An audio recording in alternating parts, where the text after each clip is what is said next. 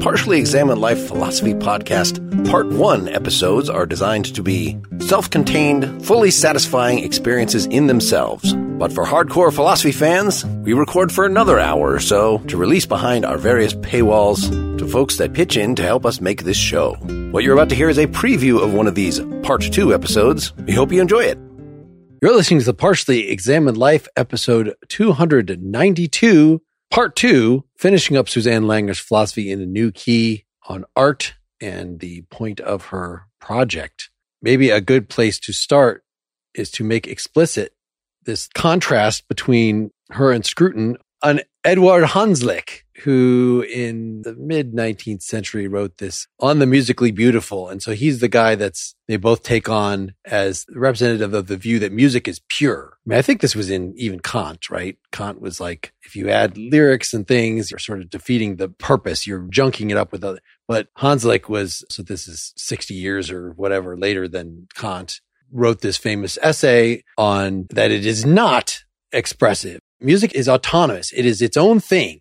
And so Langer seems to want to kind of split the difference to say, well, he was right about a lot of stuff that its way of symbolizing things is quite different than the way other things symbolize things. And so actually she's in this book, in Philosophy in a New Key at least, disses quite a bit of these crutches that if you think you only understand music because it has a libretto that you understand or through the rhythms like those are, these are basically not musical qualities at all, right? Is the subject worthy of being represented? Just all these non-musical or non-artistic things that dullards use to fix onto it. And that if you really got it, then you would see that it, no, it's form.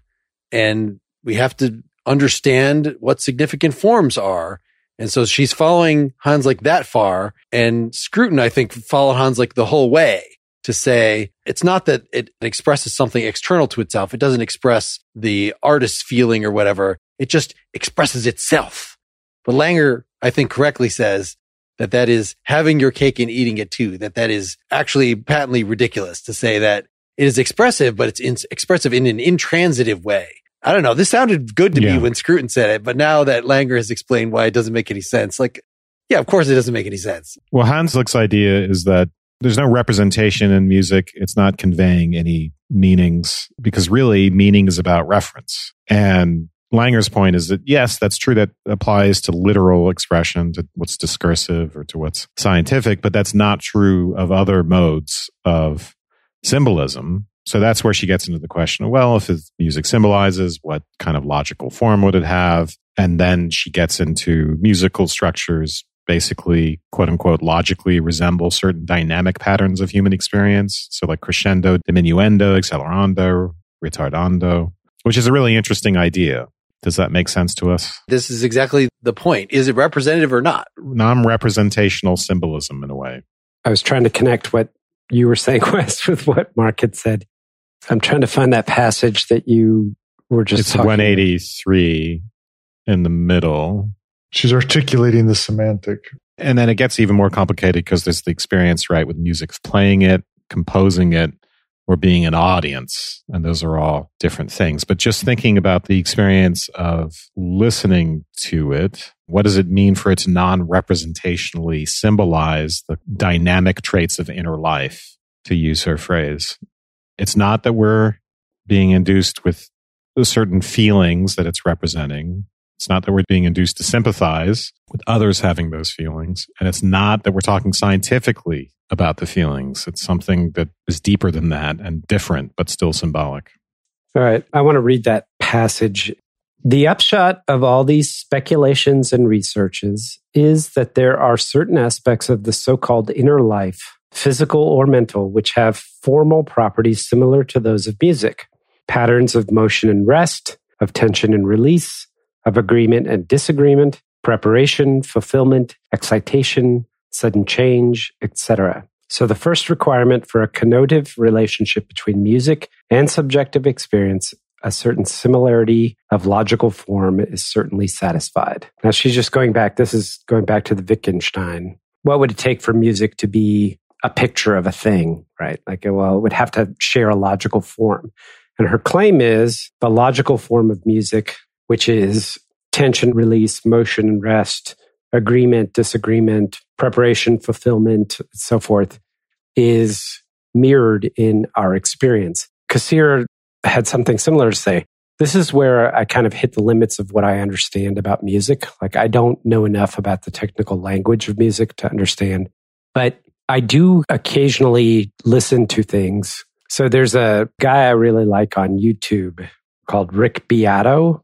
He has this thing, what makes this song great? And he goes in and he breaks down and it almost immediately gets into a language that I don't understand. But when he talks about music theory and these sorts of things, you talk about chords satisfying things. So you can do a, a third, a fifth, and a seventh, and that works, but a third, a fifth, and a sixth doesn't, or something like that. And it's just, don't quote me because I don't understand it. I'm just saying. I love sixth chords. I don't know what the fuck you're talking about. It's like the minor underneath. Come on. This is my point. There's people who know music talk about music in terms of satisfaction. So you're dun dun dun dun dun dun dun. dun. You expect you are prepared. The stage is set for you to expect a certain note, and if you don't hear it, you are dissatisfied. And then there's na na na na na na ah, tension and release, right? And I went down this kind of like rabbit hole thinking about this notion of satisfaction and desire. And it's like, you know, we've talked on numerous Eastern philosophy episodes about desire and we've talked about it in Western terms of intentionality, but there's this notion of satisfaction of a desire, the desire for an object, right? Whether it's epistemic or whatever. And I think there's something to her claim that music can articulate the tension that is inherent in desire and its, albeit temporary, satisfaction in a way that language just doesn't do on its own. And in a way that maybe I think other art forms maybe do differently, I'll just say, but maybe not. Music has that ability to take us on a journey of our human experience because it is able to represent desire, satisfaction, tension and release, and at the same time, recreate that, right? Because of course, desire is eternal. Life is suffering, right? There's a kernel of truth in there that I, maybe more than a kernel. It sounds a lot like Schopenhauer, right? Somehow music gives us this insight into the structure of the will, let's say.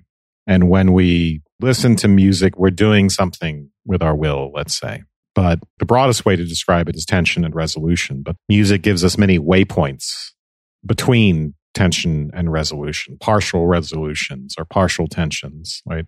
What is a fourth? What is a fifth in this context? What about harmonic tension, right? It's not just one note at a time, but we're doing harmonies, we're doing chords and and then what specifically does all that mean, right? So like I'm learning Mrs. Robinson on the guitar right now.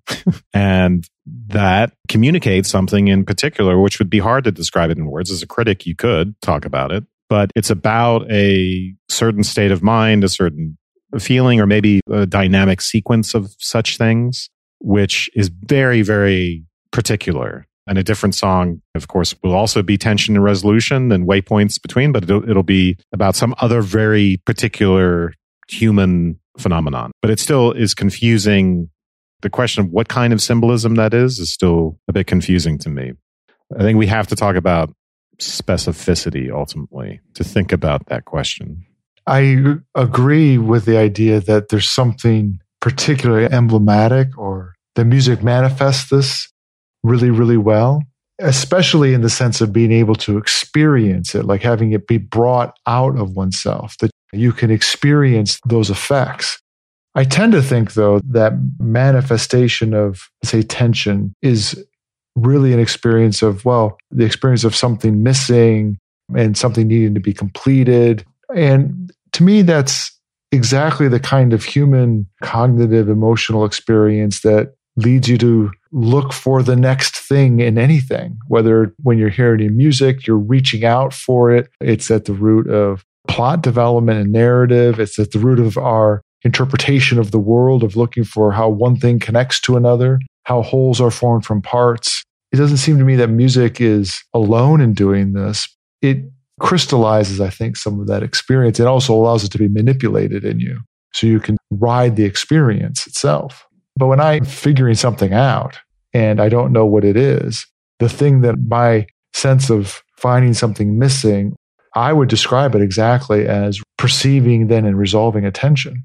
I mean, to go back to the example of Mrs. Robinson, just to get specific, it, you know, and it's connected to this movie, The Graduate, right? But it's evident in the lyrics, and maybe we should abstract from all that and just talk about the tonalities. But, you know, if you take it as a whole, you could say, well, this is a song about the hypocrisy and fakeness of upper middle class suburban life, that kind of thing. From the viewpoint of someone, an up and coming young person. So it's a certain feeling you could say it's about adolescence. It's about the psychical dynamics. You know, if we want to talk about dynamic patterns of human experience, to use a phrase, you could say that that's the particular experience growing up in that type of situation or being an adolescent in that type of situation. We could talk a lot about that as critics. We could put down a lot of words on all that stuff and describe it very well.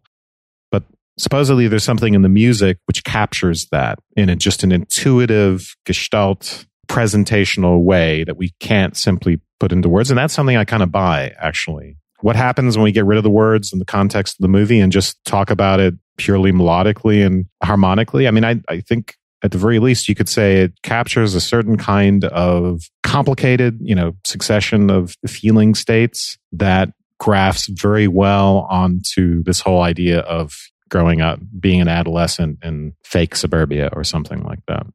So you could say it captures it non-discursively, it captures it intuitively, which is not to say that it just it gives me the experience of being that kid or that it's about my sympathy for the kid, but it conveys it somehow to the understanding still, she want to say, but in this primal intuitive way. So it's funny that you bring that song in particular up because I, when I was a very, very small kid, listened to FM 100 Chicago, which was like the elevator music channel. And there was a an instrumental version of Mrs. Robinson that they played with some frequency. That was like one of the first melodies that I recall walking around humming. Do, do, do, do, do, do, do, do. And it suggested zero of what you were saying.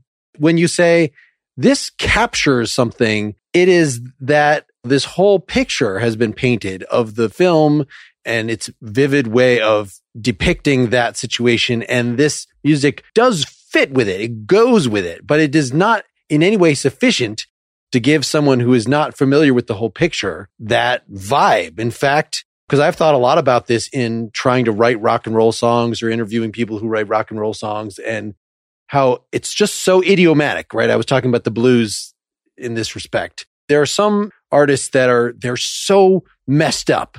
They know, Syd Barrett, the early leader of Pink Floyd, if you listen to his solo stuff, they're just naked they're not even good musicians anymore. And there's something, I can't remember if it was in Langer the Cassirer that was like a warning that one of the people that Langer was quoting was saying the musician has to feel it in order to then pass that feeling on to the audience. Another one saying that, oh no, you don't want to feel it because then you're going to sacrifice your mastery of your craft. Like if you really are being expressive, then you know, it ends up being a barbaric yawp. It ends up not being like a crafted song at all.